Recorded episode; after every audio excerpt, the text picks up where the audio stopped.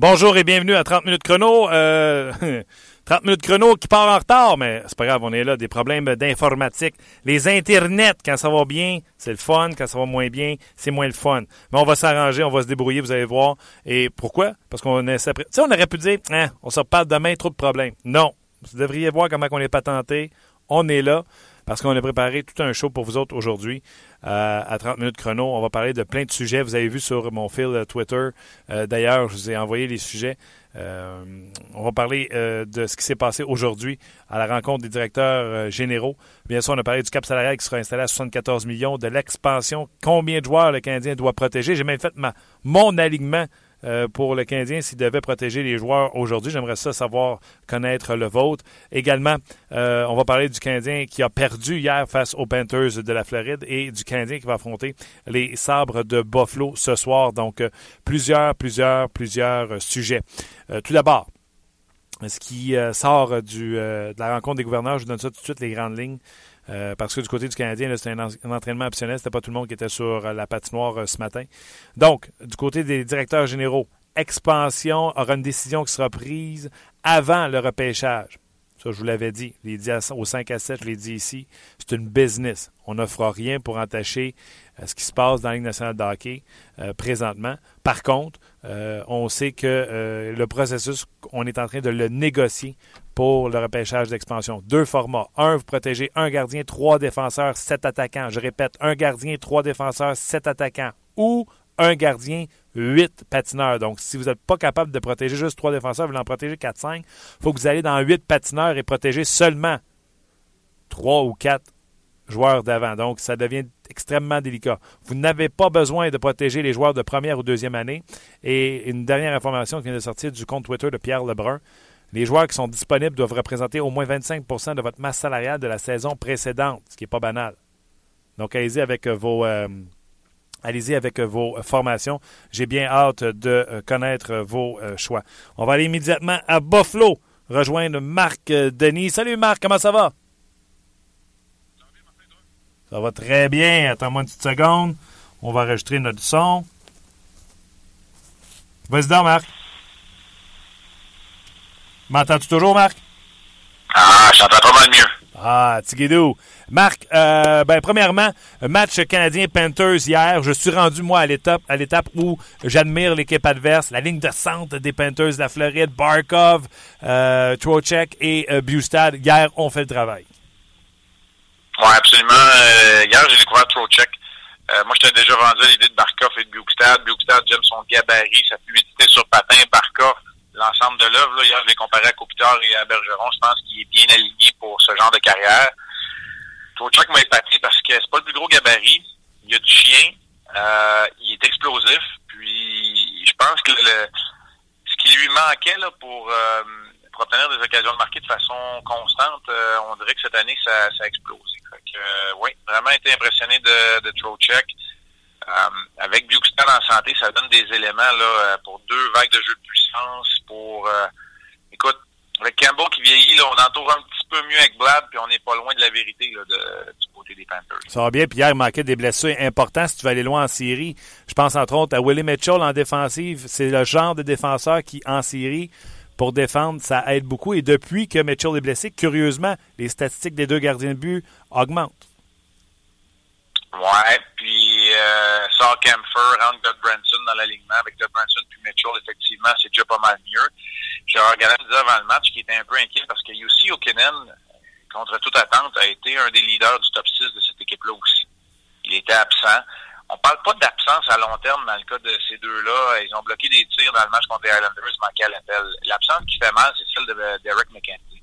Ah, McKenzie, c'est le centre du quatrième trio, exactement. Il ne faut pas s'en faire avec ça, il ne remplira pas le filet. Mais c'est spécialiste des mises en jeu, puis c'est vraiment un meneur d'homme. C'est vraiment un gars qui amène la bonne énergie, qui est capable de calmer Sean Thornton quand il est en formation, qui joue en infériorité numérique. Tu sais, les Panthers, c'est la quatrième meilleure infériorité numérique de la Ligue nationale. Alors, lui aussi manque à l'appel, manque aux Panthers, mais c'est moins facile. Ils avaient perdu 4 des 5 matchs avant celui d'hier contre le Canadien. C'est moins facile pour les Panthers, mais ils sont tout de même, s'accrochent au premier rang, là, tant bien que mal, la division avec les Bruins et le Lightning qui ont perdu hier. C'est des matchs importants partout, des des matchs serrés partout dans la Ligue nationale. Alors, c'est assez impressionnant de voir la façon dont les Panthers fonctionnent et naviguent cette saison. Ce sera serré jusqu'à la fin. Quand, hier, vous avez passé le crachoir, comme on dit dans le jargon, à la gang de l'antichambre, eux, ils ont immédiatement sauté, ils ont lâché le match, ils ont sauté sur les propos de Max Pacioretty, qui a, et je résume ses propos, quand il a posé, est-ce qu'il y avait quelque chose de positif dans le match? Il dit absolument rien. Quand on lui a parlé de la transition qui était difficile, il dit on n'est pas capable de sortir clean de notre territoire avec la vitesse. Et lorsqu'il a parlé du noyau des Panthers de la Floride, il a dit leur noyau, eux, joue de la bonne façon. Et là, les trois gars qui étaient sur le panel ont sursauté. Mathieu Darche, Gilbert Delorme et PJ Stock. On n'a pas aimé que ces commentaires-là sortent de la bouche de Pacioretty. Un, est-ce qu'il a raison lorsqu'il parle des sorties de zone, du noyau des Panthers? Et deux, est-ce qu'il avait le droit de le dire? C'est le capitaine. À un moment donné, tu peux pas museler ton capitaine non plus. Je peux pas exactement te dire tout ce qui se passe à l'intérieur du vestiaire, même si nous autres, on est là et on est très proches. Ce que je peux te dire, cependant, c'est que si ton capitaine a le droit de le dire, je sais pas qui a le droit de le dire. Je pense qu'il y a eu beaucoup de constatations, un peu de naïveté dans le cas de Max Pacioretty. Puis moi, je trouve ça correct qu'on soit rendu à l'étape de dire les vraies affaires. Tu sais, on peut pas, nous autres non plus, parler des deux bords de la bouche, là. Tu sais, quand on est analyste, là, dire qu'on a la lame de bois, puis quand les gars disent quelque chose, les rabrouiller. Tu sais, moi, j'aime un peu la franchise dans ce cas-là. Il y a peut-être un peu de naïveté. C'est clair que la façon dont les entraîneurs parle des systèmes, on veut y aller de clean breakout, c'est le terme qu'a employé Max Pacioretty, de mise de sortie de territoire couronnée de succès. Donc des passes sur la palette, des joueurs en mouvement, et ça a été difficile hier pour le Canadien, cette relance-là. Tu sais, il te manque Beaulieu, Petrie, Subban, qui sont des défenseurs qui devraient être dans ton top 4 la saison prochaine. Tu sais, en même temps, il n'a pas dit grand-chose là. Le noyau de joueurs qui joue bien, écoute, je pense que le noyau joueur du Canadien, quand tu comptes Price, Pacioretty, Galchenyuk en fait clairement partie, Gallagher et Subban, ben, c'est un noyau joueur qui joue bien aussi, mais il t'en manque 60% dans le match d'hier. Fait que, tu sais, je sais pas, moi, je veux pas, je vais être bien honnête, là, des fois, là, faut que je relise deux fois mon livre pour être sûr que j'ai bien lu le paragraphe. Fait que je commencerai pas à lire entre les lignes, là, quand j'ai de la misère à lire. Tu sais, faut pas pousser ça trop loin. Tu sais, faut pas pousser ça trop loin. Tu sais, Martin, à un moment donné, là, notre job, c'est d'analyser, mais faut pas essayer de trouver du stock où il y en a pas, là. Ah, des fois, je me trompe de ligne, moi, quand je lis. Là, je lis un livre, là, je change de ligne, puis j'ai sauté une ligne. C'est un peu comme toi. Ouais, c'est ça. Écoute, on tombe dans la lune pour venir. Fait qu'on commencera pas à lire entre les lignes. C'est déjà assez peur de lire les lignes comme ça. Et je voulais avoir ton opinion parce que moi non plus, j'ai pas sauté aux conclusions. Puis on n'arrête pas de dire qu'on était. Tu sais, je vais prendre l'exemple de Jonta. On disait tout le temps, il dit rien. Fait que moi, à un moment donné, j'y allais plus dans les scrum de Jonta parce que c'était toujours la même chose. Il y en a un qui dit un peu quelque chose, puis on va aux interprétations. Donc, je voulais avoir. Ben d'accord que tu ailles dans ce sens-là. L'autre affaire, par exemple, que hier, j'étais pas d'accord, puis je veux t'entendre là-dessus. Emelin, en première période, solide mise en échec contre un joueur des Panthers de la Floride dans son territoire. Écoute, une belle mise en échec, là, j'ai fait « wow », tu sais, bang, ça commence fort. Et là, plus tard dans le match, Emelin se fait frapper. McCarron laisse tomber les gants. Bon, là, je me dis, bon, c'est correct, c'est McCarron, il veut montrer qu'il est là pour ses coéquipiers, c'est correct, mais j'ai un petit irritant dans le sens que, moi, les stage fights, j'aime pas ça. Et maintenant, si tu peux plus frapper quelqu'un proprement, parce que Emelin aurait pu rester debout là-dessus, puis l'autre serait tombé, là. Si tu peux frapper quelqu'un sans être obligé de te battre, puis on sait qu'en plus, qu'Emelin, quand il frappe quelqu'un, si tu vas le défier après, il ne laissera pas tomber mitaine. Mais que Michel Therrien dise qu'il a bien fait, moi, je te pose la question, Marc. On peut-tu frapper quelqu'un dans la Ligue nationale de hockey avec une mise en échec propre sans être obligé de répondre de son geste par se battre? Écoute, moi, je pense que c'est des situations extraordinaires, exceptionnelles, là, du côté du Canadien, parce que tu as un Mike Brown qui veut poursuivre sa carrière, parce que tu as McCarron qui veut se forger une identité. Ça faisait longtemps qu'on n'avait pas vu ça. J'aime pas le fait non plus qu'on réplique à une mise en échec propre, solide, dure. Pour moi, là on parlait d'identité de McCarron. L'ADN du hockey, c'est aussi ça, là. Mm-hmm. C'est aussi des bonnes mises en échec, des bons coups d'épaule qui peuvent changer l'allure d'une rencontre parce que tu es en échec avant ou encore tu empêches une sortie de territoire. Fait que, je suis obligé de te dire tu as raison là-dessus. J'apprécie pas nécessairement non plus le fait qu'on soit obligé de jeter les gants et ça devrait pas avoir lieu. T'sais, c'est pas des bagarres qui sont prévues, comme tu le mentionnes. Est-ce que t'aimes pas. Moi non plus, j'aime pas ça. Mais en même temps, tu devrais être capable d'appliquer une bonne mise en échec et de t'en tirer sans représailles. L'erreur que Garrett Wilson a peut-être faite, c'est de jeter les gants en premier contre McCarron. Sinon, il aurait probablement que Gérard Gallagher aurait eu un excellent cas pour une pénalité d'instigateur. Alors, écoute, je suis d'accord avec toi, ça ressemble à ça, puis ça mérite aussi. Mais je veux continuer de voir Garrett Wilson frapper Emelin clean quand Emelin donne une bonne mise en échec en première période. Tu sais, qu'on prenne en note le numéro, puis qu'on donne un bon coup d'épaule propre, selon les règles de l'art. Moi, je veux qu'on continue de voir ça sans nécessairement que les mitaines tombent sur la glace. OK. Rapidement, les deux derniers sujets qu'on avait sur la plague, comme on dit. L'équipement des gardiens buts, entendu, le nouveau règlement qui sera déjà efficace dès octobre prochain.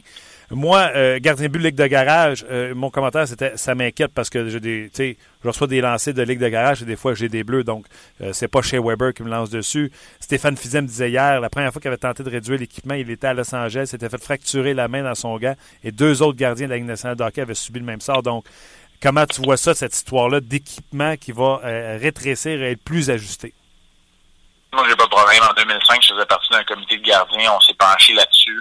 Je pense que l'équipement doit être proportionnel.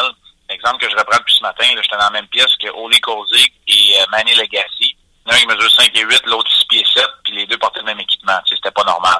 Fait que l'avantage compétitif, tu veux pas le donner aux plus petits gabarits. Tu veux des gardiens qui ont de l'équipement proportionnel. Ça, j'ai pas de problème. Là où j'ai un problème, c'est que, j'ai plein de points. Là. Premièrement, le soccer, ça finit 1-0, c'est le sport le plus populaire de la planète. Deuxièmement, quand les chances de scorer, c'est 12 à 10 dans un match. La game ne finira pas 8 à 7, même si les goalers sont nu-pieds sur la glace. Tu sais, à un moment donné, il y a d'autres choses. Tu sais, faut s'attaquer au divertissement et le côté excitant du match. Tu sais, il y a un livre de règlement qui est là, qui n'est pas toujours appliqué. Tu sais, penchons-nous sur d'autres choses. Je pense que ça peut faire partie de la solution. J'ai pas de problème qu'on réduise la taille de l'équipement des gardiens de but pour la couverture d'espace, mais qu'on continue de bien les protéger. Protéger pour les tirs, puis biomécaniquement aussi. Là. Ça prend du coussinage sur les jambières pour pas mettre trop de stress sur les genoux et les hanches, etc. Et la dernière chose que je vais dire à ce niveau-là, c'est qu'il faut pas s'arrêter seulement à l'équipement des gardiens. Okay. Il y a autre chose qu'il faut regarder, puis moi, je pense qu'il faut en faire un petit peu plus. OK. Dernière question. Je t'ai demandé, et je vais me prêter au jeu également avec les gens qui nous écoutent. On a parlé de l'expansion à la rencontre des directeurs généraux. J'explique rapidement. On veut que les équipes qui entreront dans la Ligue soient plus compétitives. Donc, on serait très limité en termes de joueurs qu'on peut protéger. 2 scénarios. 3 défenseurs, 7 attaquants avec un seul gardien. Ou si on voudrait protéger plus de 3 défenseurs, on aurait l'option de 1 gardien et 8 patineurs. Vous n'êtes pas obligé de protéger les premières années et les deuxièmes années parce qu'ils sont déjà protégés. Et là, on vient d'apprendre qu'en plus, il faudrait que les joueurs qui soient disponibles représentent au moins 25 % de votre masse salariale. Ça, pas obligé d'entrer là-dedans, Marc. Mais si tu devais faire une équipe protégée du Canadien de Montréal, si l'expansion était cette année, tu ferais ça comment? Faut pas oublier là-dedans ce qui est peut-être le plus important. S'il y a juste une équipe, tu peux perdre juste un joueur. Exact. Donc, moi, je pense qu'il faut avoir une stratégie là-dedans. En tout cas, moi, là, écoute, j'ai pas eu le temps de me pencher bien là-dessus. Là. Ce matin, je suis allé voir la pratique des sabres. Je suis parti quand c'était l'optionnel pour le Canadien. Mais moi, je vais te dire tout de suite, c'est sûr qu'il va y avoir une partie stratégique là-dedans. Ouais. Les joueurs avec une clause de non-mouvement ne pourront pas être libérés. Ça sera pas difficile. En tout cas, moi, dans ma stratégie, ce serait pas difficile de laisser au moins 25 % de mon salaire sur la table. Et je ferais choisir l'autre équipe. Tu fais choisir l'autre formation. Tu peux laisser Plekanec et Desharnais disponibles. Et Emelin, et un autre, si tu veux et Markov, par exemple, si tu veux t'en débarrasser. Sans dire que tu veux t'en débarrasser, mais tu laisses certains joueurs en sachant très bien que tu vas vivre avec un de ceux-là qui va quitter, qui va te faire de la place sur la masse salariale. Ouais. Fait que c'est pas juste une question, comme ça a été le cas. Écoute, la stratégie en 2001, quand Columbus, Minnesota est rentré, c'était de pas perdre trop de joueurs. Parce que tu protégeais tes avants, tu pouvais perdre juste un défenseur, vice-versa. Ça protégeait le reste de ta formation. Là, la stratégie, ça va être avec le plafond salarial. Donc, moi, j'ai pas de problème avec ça. Il va y avoir des stratégies. C'est les jeunes joueurs, d'après moi, qui vont... Je te donne un exemple, là. Le Canadien n'a pas fini son évaluation, mais si c'était cette saison, probablement que soit Mato ou soit Dano, même s'il vient de faire son acquisition, il y en a un des deux qui va être attrayant. Tu sais, parce que pas beaucoup d'argent, un gars qui a un petit peu d'expérience, que tu peux encore garder avant l'autonomie complète. Qui d'autres? Sven Stéphane Virieto est rendu à sa troisième année professionnelle, donc il est disponible. Patrick coûte pas cher. Patrick coûterait pas cher. Moi, Patrick, c'est quasiment rendu à, en tout cas. C'est sûr que là, faut que tu protèges Beaulieu, faut que tu protèges Petrie puis Subban, mais t'es quasiment rendu au moment où faut que tu penses à te protéger. Patrick, si tu veux rester sous la barre du plafond salarial. Écoute, moi, je pense qu'il va y avoir une opportunité cachée de créer de l'espace sous la masse salariale pour certains directeurs généraux. Entre autres, ceux qui naviguent proche du plafond, qui veulent changer leur équipe, c'est-à-dire Marc Bergevin. Oui, c'est ça. Ah, t'as raison. Mais là, on est encore, faut pas oublier, là, il y a une autre saison de hockey à jouer. Là. Exactement, il faut leur donner un an pour meubler, oui. Oui, non, c'est ça. Il y a une autre saison de hockey à jouer. Donc, les noms que je viens de vous dire là, il y en a certains qui ne seront plus dans la formation du Canadien. Je prenais le cas s'il fallait le faire tout de suite. Il y a peut-être des cas qui vont être réglés ou qui vont être sur l'autre cieux dans un an de ça quand ça viendra le temps de prendre des décisions. Marc, congé pour toi et on t'écoute ce soir, émission écourtée d'avant-match. Ça sera à 18h30, Hockey 360. Le match est à 19h. Tu y seras avec Pierre Houd dans cette principauté qu'est Buffalo. Oui, tu m'as fait peur. Tu me disais congé. Je pensais que tu me donnais congé pour asseoir, que je pouvais m'en retourner tout de suite. Hein, écoute, on va être là. On va être au rendez-vous pour le match de 19h. Hier, on a vu des bons jeunes. On va en voir un bon aussi. Il s'appelle Jack Eichel ce soir. Le retour de Ryan O'Reilly aussi pour les Sabres de Buffalo. Ça devrait être un match intéressant. Salut tout le monde. Qui jouait avec Evan Duquesne et Nicolas Deslauriers à l'entraînement hier. Donc, on a hâte de voir ça. Un gros merci, Marc. À ce soir. Hey, salut. Bye-bye. C'était Marc Denis. Puis on switch tout de suite à François Gagnon en Floride. Salut, François. Salut Martin. Comment vas-tu? Toujours bien. Good. On a eu des petits problèmes Internet. T'es un petit peu en retard dans le programme. Tu nous excuseras. Il n'y a pas de problème. François, la rencontre des gouverneurs vient de se terminer. Et il y a beaucoup été question d'expansion. Tu le souhaitais hier d'ailleurs. Qu'est-ce que tu retiens? Ben, écoute, la grande conclusion qu'on peut tirer, là, c'est que s'il y a une expansion, l'équipe qui va se retrouver à Québec ou à Vegas, qu'il y en a une ou qu'il y en a deux, peu importe, cette équipe-là va être compétitive.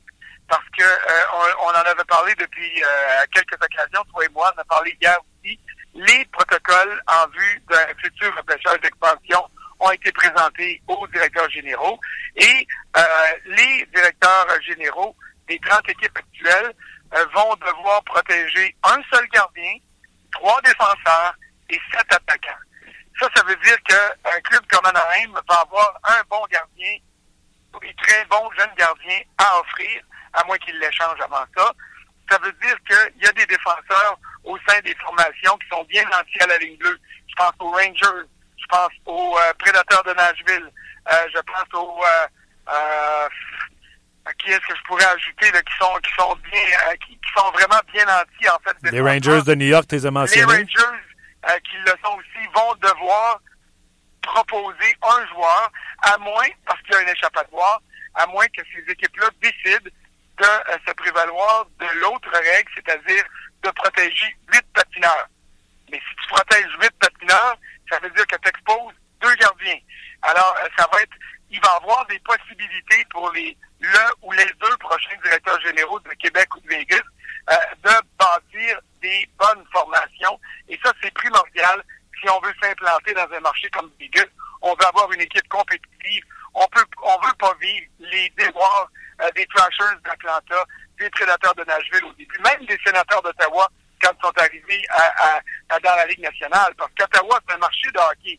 Mais ça a été difficile. Les Sénateurs sont passés près de partir d'Ottawa, ils ont été en faillite pendant un bout de temps. Donc, il faut avoir un club potable de manière à maximiser les chances de réussite, que ce soit dans un marché comme Las Vegas et même aussi dans un marché comme Québec.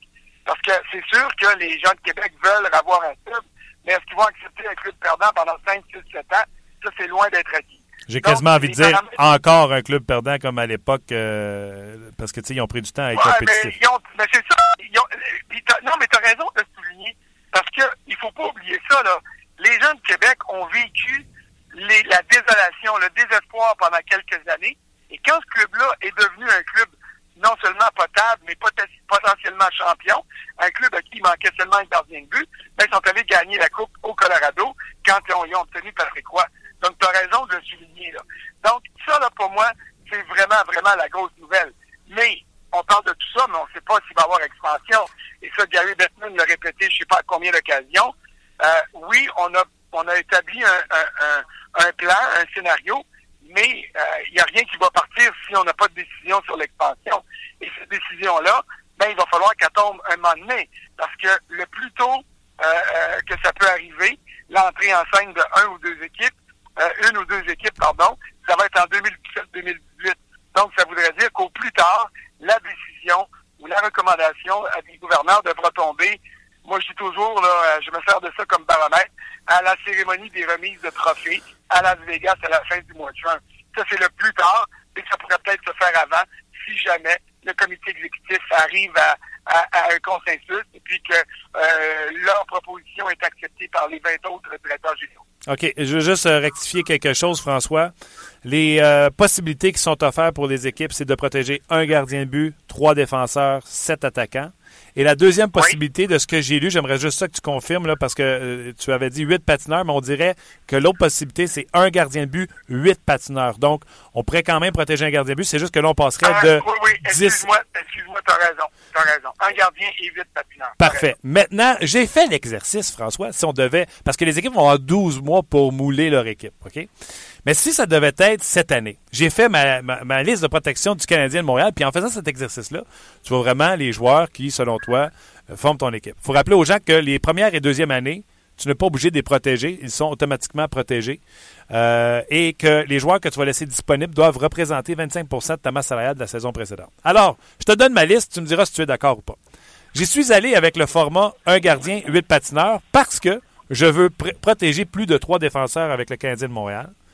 Carey Price, Subban, Petrie, Beaulieu, je protège Markov et je protège Patrick. À l'attaque, il m'en reste 3. Pacioretty, Gallagher, Galchenyuk. Donc, étant donné que je suis sûr de perdre un joueur, je vais perdre Plekanec, Heller ou Desharnais, un des 3. Moi, je suis pas d'accord avec ta composition. Je m'y attendais. Parce que je vois pas aucune nécessité de protéger Markov parce qu'il y a un gros contrat, parce que s'il part, de toute façon, tu vas l'échanger la saison prochaine.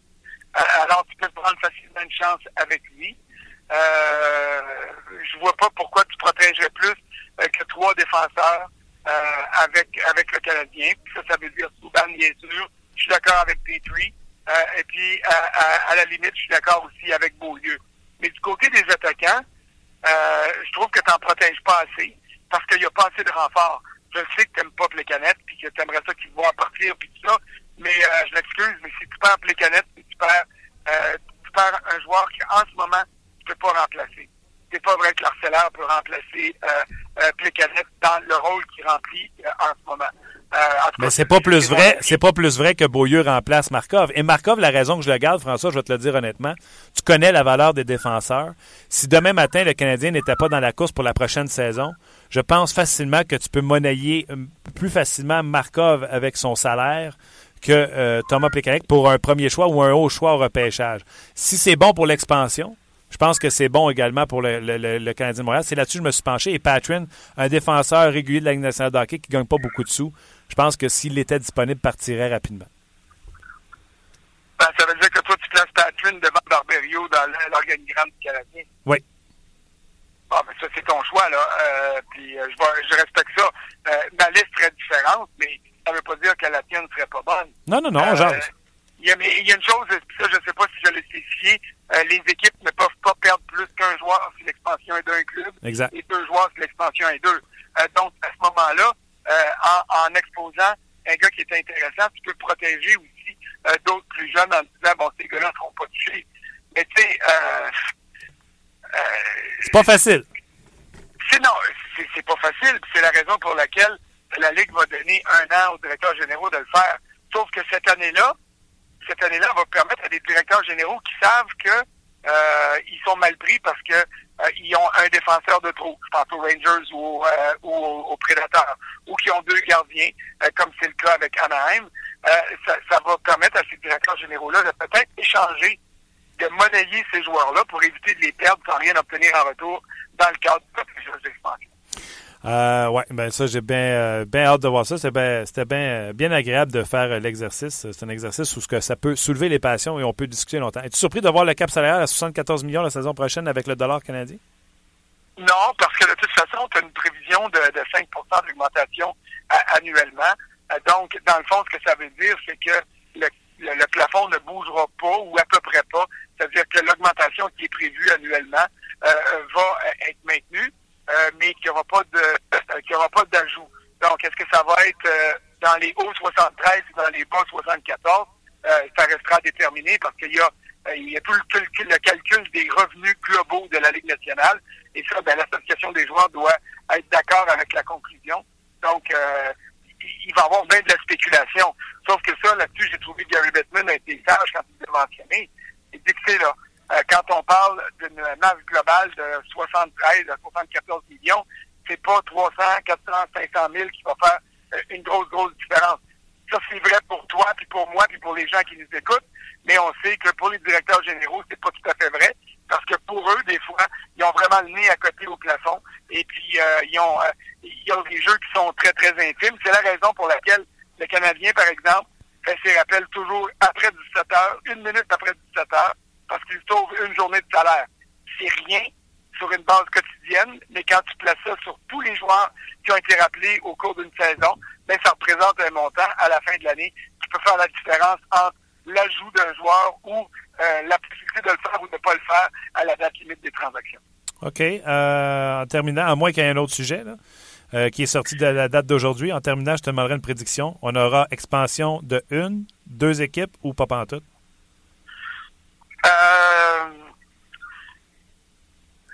Je persiste à croire qu'il va y avoir une expansion, oui, et que cette expansion-là va se faire à Las Vegas seulement. Mais je veux pas empêcher les gens de Québec de rêver, puis je veux pas m'empêcher de rêver parce que j'aimerais ça voir du hockey à Québec. Mais je crois que la possibilité numéro 1, c'est une expansion à Las Vegas. La deuxième possibilité, en ordre de décroissant, c'est aucune expansion. Et la troisième possibilité, celle qui est la moins grande, c'est qu'il y ait une expansion et à Québec et à Las Vegas. OK. Ben, écoute, ça aurait le mérite d'être clair. Je te souhaite de passer un beau restant de voyage en Floride. Puis on se revoit bientôt à Montréal. Certainement. Merci. Et je vous souhaite de réparer vos problèmes techniques. Merci, François. Salut. Bye. Bye. C'était François Gagnon en direct de Boca Raton. Il y a d'autres affectations qui sont pires que ça. Faites-le, l'exercice. Là, nous, on a-tu réglé nos problèmes de web, Luc? Non, mais j'ai Eric quand même en ligne. Là. On a Eric en ligne, là. Eric, comment vas-tu? Salut, Martin, ça va bien? Oui, content de t'entendre de façon normale. Eric, premièrement, plusieurs choses à discuter. Les performances du Canadien, ce qu'on a appris avec les rencontres de directeurs généraux. Bref, on va commencer ça tout de suite. Canadien de Montréal qui s'est rendu pénible à regarder match après match. Je présume qu'avec les commentaires de Pacioretty, c'est pénible également pour les vétérans dans le vestiaire. Ben oui, c'est pas des situations faciles. Moi, je l'ai vécu durant 2 saisons à Edmonton. Lorsque ça fait longtemps que t'es sorti des séries éliminatoires, puis t'as beaucoup de jeunes, puis ils donnent la chance aux jeunes, puis les vétérans, c'est sûr que pour un gars comme Pacioretty, c'est très frustrant présentement. Il doit se sentir tout seul. Mais d'un autre côté, c'est là qu'on forge un caractère. Puis en étant un capitaine, lui, il doit montrer l'exemple. Les conférences de presse ou les commentaires qu'il a fait hier comme capitaine du Canadien, moi, je l'ai pas trouvé ça fort. Ça prend un mental un petit peu plus fort pour être capitaine du Canadien, surtout à Montréal. Puis c'est vraiment dans des situations de la sorte que tu vois vraiment le caractère d'un gars, puis les deux chutes d'un gars, puis Pacioretty, là. Je reviens à quelques mots que je disais que c'était pas un bon capitaine, puis ça réitère là, de ce que je disais auparavant. OK. Qu'est-ce que tu n'as pas aimé dans son propos? Parce que hier, là, je ne sais pas si tu as regardé dans la chambre, les boys ont pas aimé ça. Tantôt, Marc, lui, il a préféré dire « Regarde, moi, je n'aime autant pas commencer à lire entre les lignes. J'ai déjà de la misère à lire 3 paragraphes. » Toi, pourquoi ça t'irrite? Parce que on est un peu dans le non-dit, ou à moins que ce soit dans le dit que ça t'irrite. Là. Ben, c'est pointer les doigts à tout le monde, sauf à toi-même. Quand tu es le capitaine d'une équipe, ça va pas bien, puis tu as plein de jeunes dans la formation, prends le blâme. Moi, je devrais être meilleur. Je suis capitaine de l'équipe, je devrais montrer plus de leadership. les gens travaillent fort, on essaie fort. Mais prends-le sur tes épaules. Envoie pas le blâme à tes défenseurs qui sont prêts à faire une passe, puis ils ont des meilleurs jeunes que nos jeunes, puis blablabla. C'est envoyer le blâme à tout le monde, sauf à toi-même. Lorsque tu es le capitaine du Canadien, tu vas prendre le blâme dans des situations de la sorte, puis lui, il l'a pas fait. C'est le même que je l'ai lu, moi. Je peux me tromper, je me suis trompé souvent, je vais me tromper encore souvent. Mais c'est comme ça que je l'ai compris, puis c'est comme ça que je vois Max Pacioretty avec la badine au lieu de prendre le blâme puis faire face à la musique, puis il l'a pas fait encore une fois. OK. Ça sera une fin de saison longue. Sais-tu qu'est-ce que je trouve encore plus long, moi, Éric? Je regarde les fameux jeunes qui sont en audition, là. Puis on va se dire la vérité, là. Il n'y a pas de William Nylander qui promettent pour l'an prochain, ou de Mitch Marner, ou de... Tu sais, c'est André Ghetto, Mato, puis ils sont tous bien fins, là. Lesio, puis... tu sais... Dano. Hey, Colin, on a rendu bon, hein? Écoute, il n'y a pas de joueurs qui vont venir sauver la franchise l'an prochain, là? Non, il n'y a pas personne qui se démarque. Moi, le seul joueur que j'ai vu positif, c'est Barberio, que pour moi, il a eu la chance, puis il m'impressionne. Marika a eu un match plus difficile, comme tout le reste de l'équipe d'ailleurs, mais les autres que tu as nommés, il n'y a pas personne qui prend sa chance présentement. Mato me déçoit depuis son arrivée. Dano, il fait ce qu'il peut faire, mais c'est pas lui qui va venir sauver la franchise. Comme tu l'as dit, Adregato a monté des bons flashs, mais sera-t-il un top 6 avec le Canadien? Beaucoup de points d'interrogation de ce côté-là. On n'a pas de recrue qui prend le plancher présentement et qu'on peut voir des beaux flashs pour le futur. Donc ça fait peur à une organisation. Puis si on regarde dans la ligne américaine, il n'y a pas grand-chose de mieux. Mais McCarron, des beaux flashs, mais tu sais, sera-t-il un top 6? Encore là, beaucoup de points d'interrogation. Donc, en tant qu'organisation, là, le Canadien, présentement, doit avoir beaucoup de questions à se poser. J'ai parlé tantôt avec Marc. Moi, c'est bien correct que McCarron veuille se faire un nom, mais que Michel Therrien approuve ou encense. Tu sais, j'aurais aimé ça que Michel Therrien dise « C'est normal, McCarron veut se faire un nom », mais qu'il dise « Il a très bien réagi » à la suite de la mise en échec sur Emelin. Emelin qui, lui, n'avait une solide percutante en début de match, en première période. Ça me fâche... Éric, peux-tu mettre une bonne mise en échec dans un match sans être obligé de dropper les mythes après? Ben oui, c'est sûr, mais McCarron, lui, il essaie de prouver à ses coéquipiers et à l'organisation du Canadien qu'il va tout faire pour aller à la défense de ses coéquipiers. C'est la raison pourquoi il est allé à la défense d'Emelin. Lui, il veut se faire un nom, il veut se faire la place avec le Canadien, puis il y a plusieurs joueurs avec qui j'ai joué durant ma carrière qui ont dû passer par là, qui ont dû faire des choses pour se faire remarquer, puis c'est ce que McCarron est en train de faire présentement en jetant les gants, mais je suis d'accord avec ça. Les mises en échec font partie du jeu, puis s'il faut que tu défendes à toutes les fois qu'il y a une mise en échec percutante, ben ça finira pas. Donc, mais je vois d'où ce qui vient, puis je vois où ce que ça peut être allé dans cette situation-là. Il est allé défendre ses coéquipiers pour prouver à tout le monde qu'il va être un bon coéquipier pour le Canadien dans le futur. Ah, c'est ça, je comprends ça, mais... Mouchel qui disent, moi, je trouve qu'il a fait la bonne chose. Tu sais, je trouvais ça... Tu sais, on peut-tu donner des mises en échec sans toujours être obligé de répondre de nos actes? OK, je t'amène ailleurs. Je t'amène à Beau Caraton. Tu connais ça, la Floride? Oui. La rencontre des directeurs généraux qui est terminée et on a parlé d'hier, entre autres, d'un règlement pour gardien de but effectif tout de suite, dès la saison qui commence l'an prochain, en octobre. Toi, en tant que joueur, parce que j'ai parlé avec des gardiens, j'ai parlé avec Stéphane Fiset, j'ai parlé avec Marc Denis. Toi, en tant que joueur, aimes-tu ça? Je pense qu'on ne saura pas sur cet appel-là. On a perdu Éric. On va tenter de rétablir la communication avec Éric Bélanger. J'espère qu'il a pris ma question et qu'il est en train d'y penser, au moins le temps... qu'on le rappelle. Je vous rappelle que le Canadien a tenu un entraînement optionnel aujourd'hui en vue de son match contre les Sabres de Buffalo qui verront un retour au jeu pour Ryan O'Reilly qui va être jumelé comme nous le dira dans quelques minutes Nicolas Deslauriers. Entrevue qu'on a réalisée un peu plus tôt avec Nicolas Deslauriers, donc soyez là. Ce sera Evander Kane, Nicolas Deslauriers et Ryan O'Reilly ce soir pour les Sabres de Buffalo. Le Canadien qui en sera un deuxième match en deux soirs. Et c'est à 19h avec Pierre Houd et Marc Denis. Bien sûr, vous aurez l'émission d'avant-match avec Hockey 360 dès 18h30. Donc, on a retrouvé la communication avec Éric Bélanger. Vous ne voulez pas savoir comment on fait. Vous allez être surpris ou peut-être déçu. Éric, on t'a retrouvé? Oui. OK. T'as-tu eu le temps d'entendre la question avant que ça tombe? Ben, tu parlais de gardiens de but, la nouvelle réglementation du côté de l'équipement des gardiens cette semaine à Beaucaraton. Donc, en tant que joueur, est-ce que toi, tu fais « Youhou! » Ah, j'aurais aimé ça, oui, parce que moi, j'ai été dans la période où il y avait les gardiens de but avec l'équipement le plus gros de la planète. On se rappellera d'un Jean-Sébastien Giguère et compagnie, où ce que l'équipement était tellement gros, les gars avaient de la misère à bouger dans le but, puis les rondelles les frappaient, mais moi, je pense que c'est une bonne chose. On va vraiment voir les athlètes sortir du lot, les gars qui ont les meilleures techniques, les meilleurs déplacements, puis les meilleures formes physiques vont ressortir, puis c'est ce que j'aime, puis on veut voir plus de buts, en espérant que ça en donnera plus. Mais c'était pas une surprise pour personne. J'ai parlé avec Fletcher et Trill Living, le directeur général des Flames de Calgary. Hier, eux étaient pas surpris. Ça a été un walk in the park lorsqu'ils ont commencé à en parler. Ça fait plusieurs années qu'on en parle, puis c'est juste une question de temps là, pour que les nouveaux équipements là, arrivent pour les gardiens de but. Mais je te pose une question, tu sais. Dans une aréna près de chez vous, j'ai Shea Weber qui est là, puis je te dis, Eric, tu veux-tu mettre l'équipement de Carey Price de cette année ou celle de l'an prochain? Ben, je peux dire que les gardiens de but sont déjà pas mal fous dans la tête de faire face à ces lancers-là avec n'importe quel équipement. Fait que de mon côté, je le ferais pas. J'aurais peur. Puis mon grand frère était gardien de but, puis souvent je mettais son équipement de gardien, puis c'était pas rare.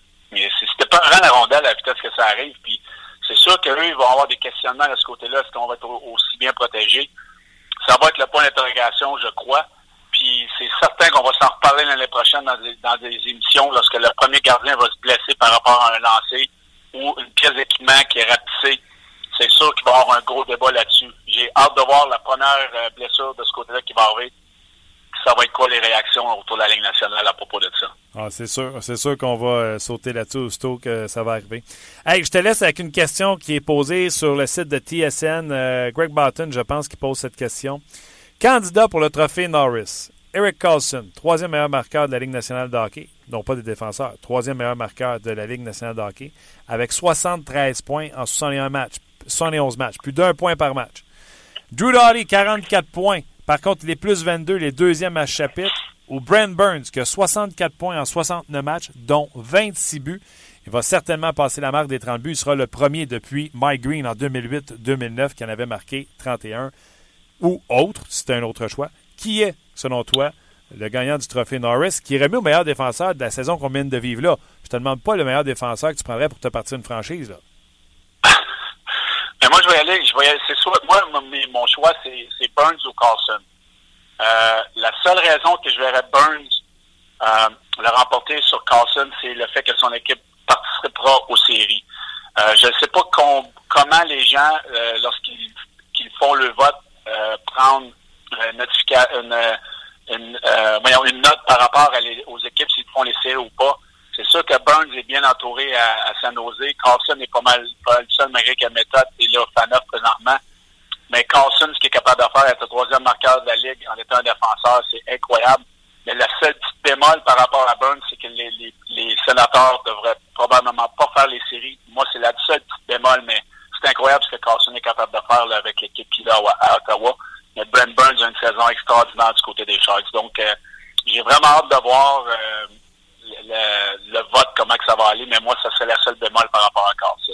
Carlson le Norris pour Éric Bélanger.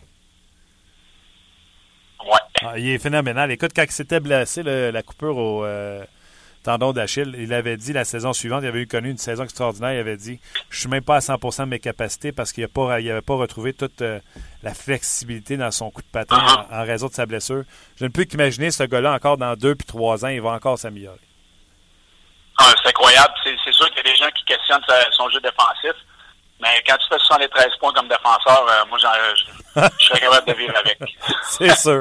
Hey, Eric, un gros merci. Passe une belle semaine, puis on va se reparler la semaine prochaine sans faute. Merci, Martin. Bonne fin de show. Merci. Bye-bye. La semaine prochaine. Bye-bye. On le même, hein? On est parti avant. Bye. C'était Eric Bélanger. Écoutez, je vous le dis, là, wouh!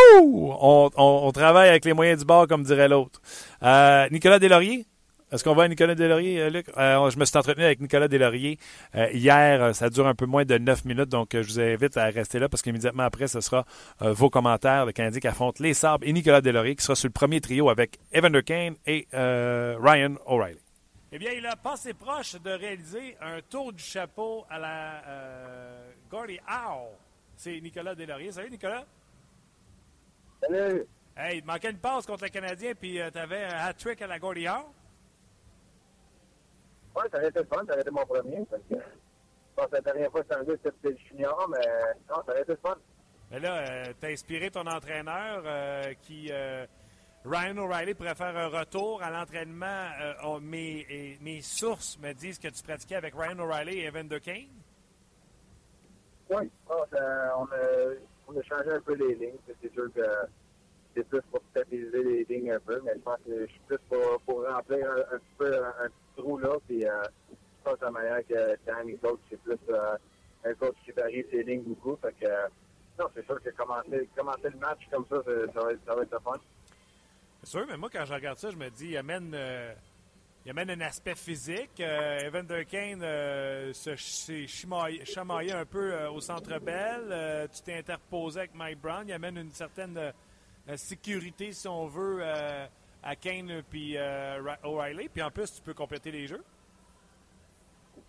Oui, non, c'est sûr. Je pense que tu regardes toutes les premières lignes. C'est un gars qui est plus physique. Puis, non, c'est sûr que pour mon style de jeu, c'est pas le fait de jouer leur game plus offensif. C'est plus de leur donner un peu plus de place, puis amener de l'énergie sur le forecheck, puis leur laisser un petit peu plus de place en glace pour faire des jeux. Là, dis-moi, qu'est-ce qui est arrivé au Centre Bell pour que tu te chicanes avec Mike Brown? Non, mais je pense qu'il me l'avait demandé justement. Avant la fin de la première période, tu suis allé à soir, ça me dérange pas, mais juste, la circonstance, la manière que la première période allait, je pense qu'on avait plus de momentum, fait que je pense que c'est pour ça qu'il n'y a rien qui est arrivé en première, puis en deuxième, j'ai été chanceux de dévier la shot de McCabe, puis on s'est fait scorer 9 secondes tout après, fait que on est plus flat un peu les 2-3 prochains chiffres. Puis, non, il me l'a demandé, puis je commençais à y penser, mais en même temps, je me suis dit, on est encore dans la game, mais en fait, à l'année, je pense que c'était plus pour amener un peu plus de pouce, puis amener plus d'énergie encore. Ouais, lui, c'était son premier match, je ne me trompe pas, là, si mes souvenirs sont bons au Centre Bell. Donc, vous voulez laisser une carte de visite assurément pour ses nouveaux partisans et ses employeurs.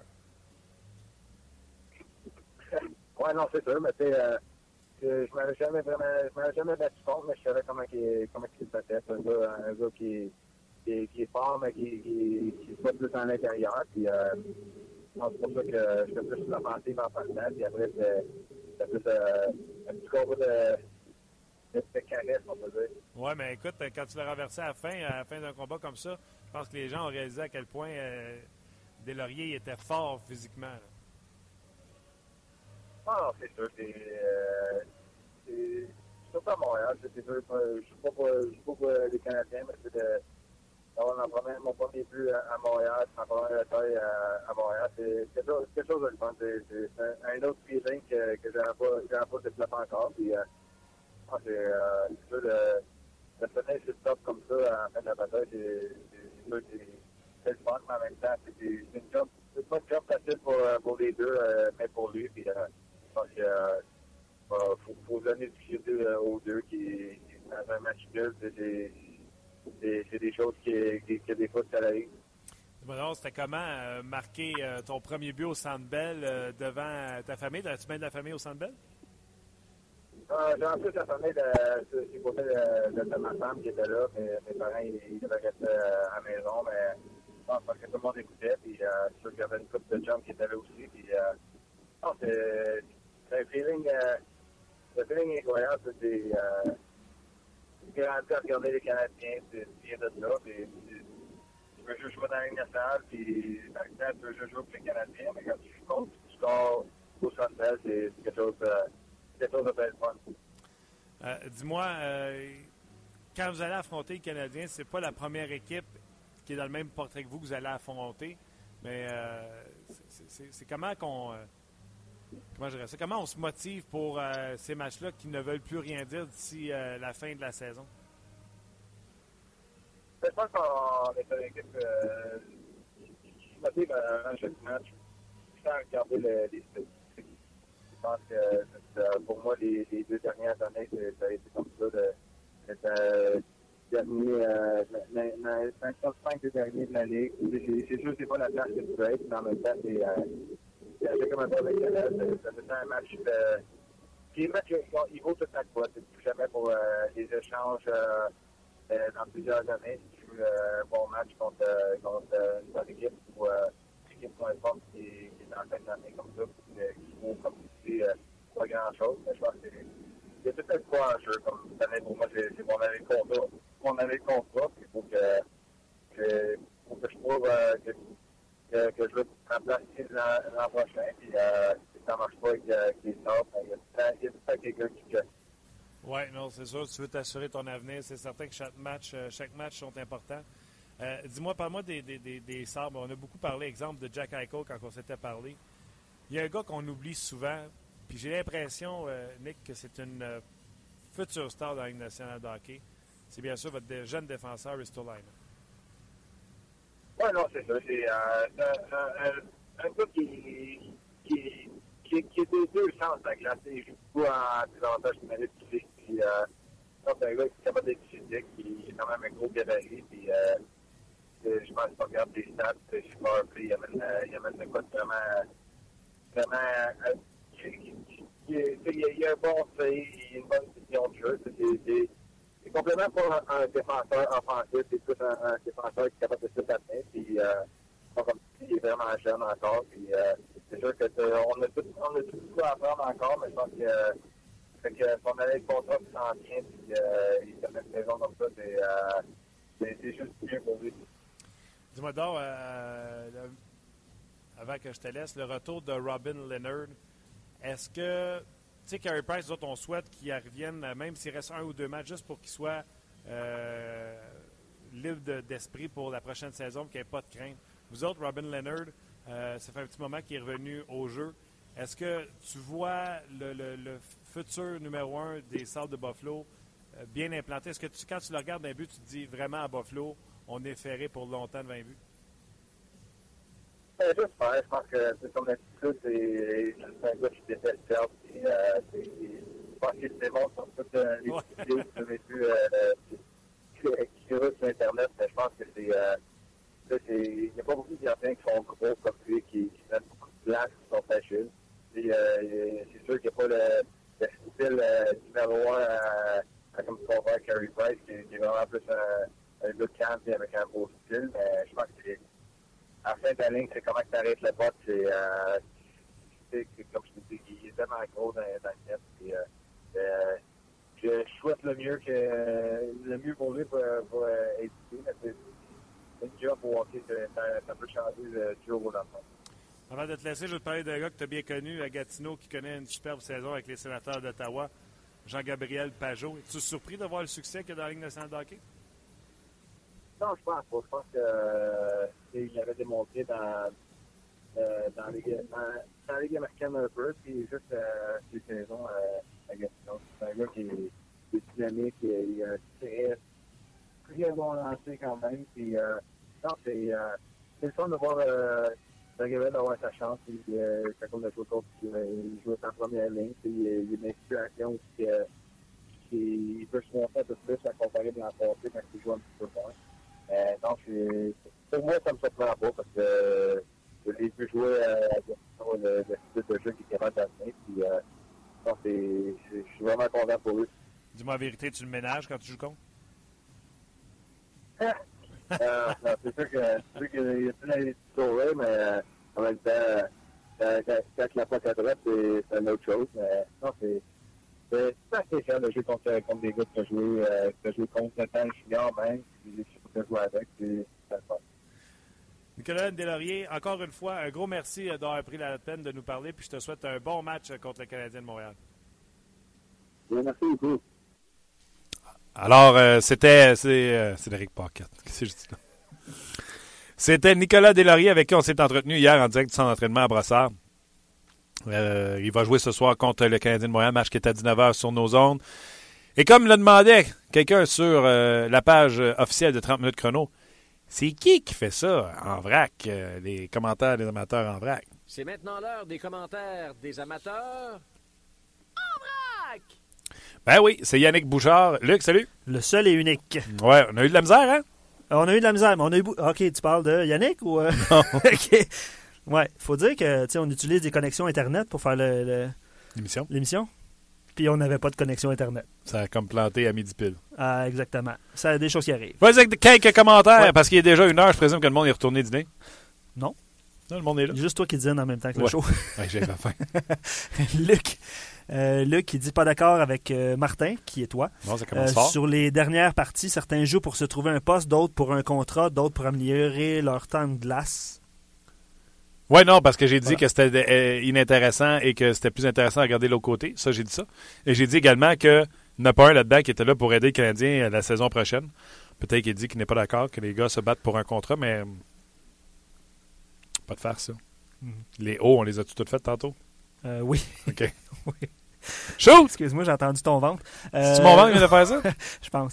Martin qui nous demande où pouvons-nous avoir tous les détails sur les règles d'expansion. C'est une bonne question. Ben, je sais que François Gagnon est à Boca-Raton et a écrit des textes hier, aujourd'hui. Tous les détails, toutes les règles, c'est une bonne question. Regardez bien, je vous résume ça. Okay? Un gardien, 3 défenseurs, 7 attaquants. Ou bedon. Un gardien, 8 patineurs. Toutes les premières et deuxièmes années d'année pro ne sont pas comptabilisées. Vous n'avez pas besoin de les protéger. Et ça prend 25% de votre masse salariale de la saison précédente. Alain, encore le grand oublié, Christopher Le Temps. Ah, il a tellement raison. Ouais. À un certain moment donné, j'avais regardé Le Temps dominer la Ligue nationale de hockey pour les points même devant Carlson depuis Noël. Donc, oui, Le Temps connaît encore une fois une grosse saison. Mais les trois autres noms sont pas à négliger non plus. Puis, tu sais, le choix est difficile. Absolument. Jonathan, Martin, pour ce que McCarron a fait, moi, j'approuve. Le gars montre qu'il veut faire partie de cette équipe. Oui, McCarron, c'est correct, ouais, c'est ce que je dis. McCarron, c'est correct, mais... Tu sais, tableau, c'est à tous les fois que tu me fais une mise en échec. T'sais, c'est comme si McCarron devait répondre de ses mises en échec. Elle fait 7, 5, 4, 3 par match. T'sais, à un moment donné, ça finirait plus. C'est drôle, hein? Peux-tu y aller dans les commentaires? Moi, les bagarres à la Mike Brown, j'aime pas ça. Mais McCarron, hier, on dirait que ça faisait partie quand même de l'action. Oui, mais je suis d'accord, mais tu vas pas te battre. La mise en échec était légale. Oh, ouais. Et comme je disais dans le blog sur RDS... Tu sais, mettons que c'est une mise en échec légale sur Piquet-Subban, puis c'est Brad Marchand qui la donne, mais ça fait 8 fois qu'il s'étire le jeu pour aller chercher Piquet-Subban. À un moment donné, tu fais « OK, là, chef, c'est assez. » Mais là, c'était pas ça hier. C'était pas quelqu'un qui s'acharnait sur Emelin. Non, absolument pas.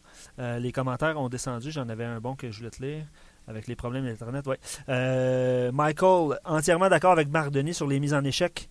Mes entraîneurs au hockey me disaient toujours « Encaisse, ferme ta boîte, remarque son numéro, puis quand tu as l'occasion, tu le feras payer. » Exactement, c'est avec ça. Une bonne mise en échec. C'est exactement. Ça, là. Okay. Ouais. Je pense qu'on va se quitter là-dessus, Martin. J'ai eu chaud. On a survécu. Puis, il y en a des plus faciles que d'autres, tu sais. Mais c'était le fun quand même. On a eu du fun. Hein? Pour avoir du fun, on avait du fun. Merci beaucoup d'être là. Vous réagissez en grand nombre. On apprécie bien gros. Énormément. Merci beaucoup, Luc, pour avoir couru pour nous donner des internets. Merci à vous d'être là à chaque jour. Oui, il y a quelqu'un qui demande est-ce que je compte bien? C'est 9 patineurs ou 11 patineurs là, avec les gardiens et les défenseurs. Oui, ben c'est ça le truc. Si vous voulez protéger plus de défenseurs, vous allez laisser plus de joueurs de disponibles. Donc oui. Et Sylvain qui dit « Salut Martin, que penses-tu de changer la forme des poteaux de façon à ce que tous les lancers sur les poteaux rentrent dans le but? » J'en ai parlé hier, c'était une de mes suggestions. D'ailleurs, d'amincir les poteaux et de mettre les poteaux en angle pour que ça rentre dans le but. Donc un gros merci à vous autres d'avoir été là. Merci à Luc Dansereau. Et on se reparle demain pour une autre édition de 30 minutes chrono. Bye bye tout le monde.